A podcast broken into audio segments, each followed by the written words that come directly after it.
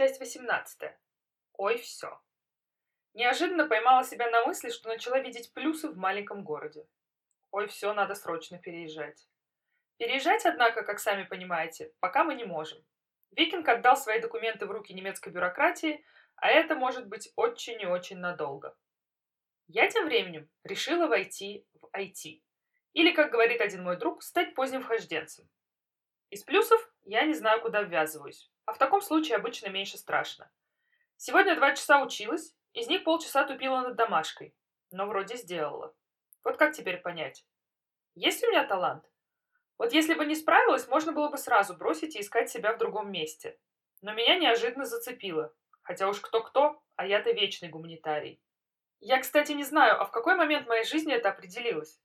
В средней школе мы с моей подружкой Антоновой решали задачки по алгебре быстрее всех, да еще и на Олимпиаду ежегодно ходили. Правда, ни разу не выиграли. Зато я сильно запомнила момент, когда после Олимпиады Антонова лизнула забор и прилипла. Потому что был февраль, нормальный такой, поволжский. А значит, градусов 20 ниже нуля. Не помню, чем закончилась история в итоге, но Антонова точно отлипла, и язык у нее до сих пор на месте.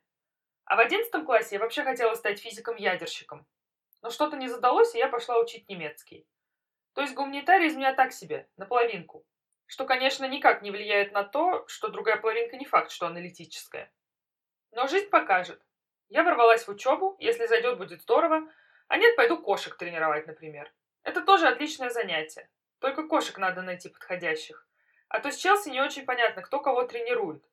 Она на медне побыла в кошачьем отеле, так мы ее узнать не могли.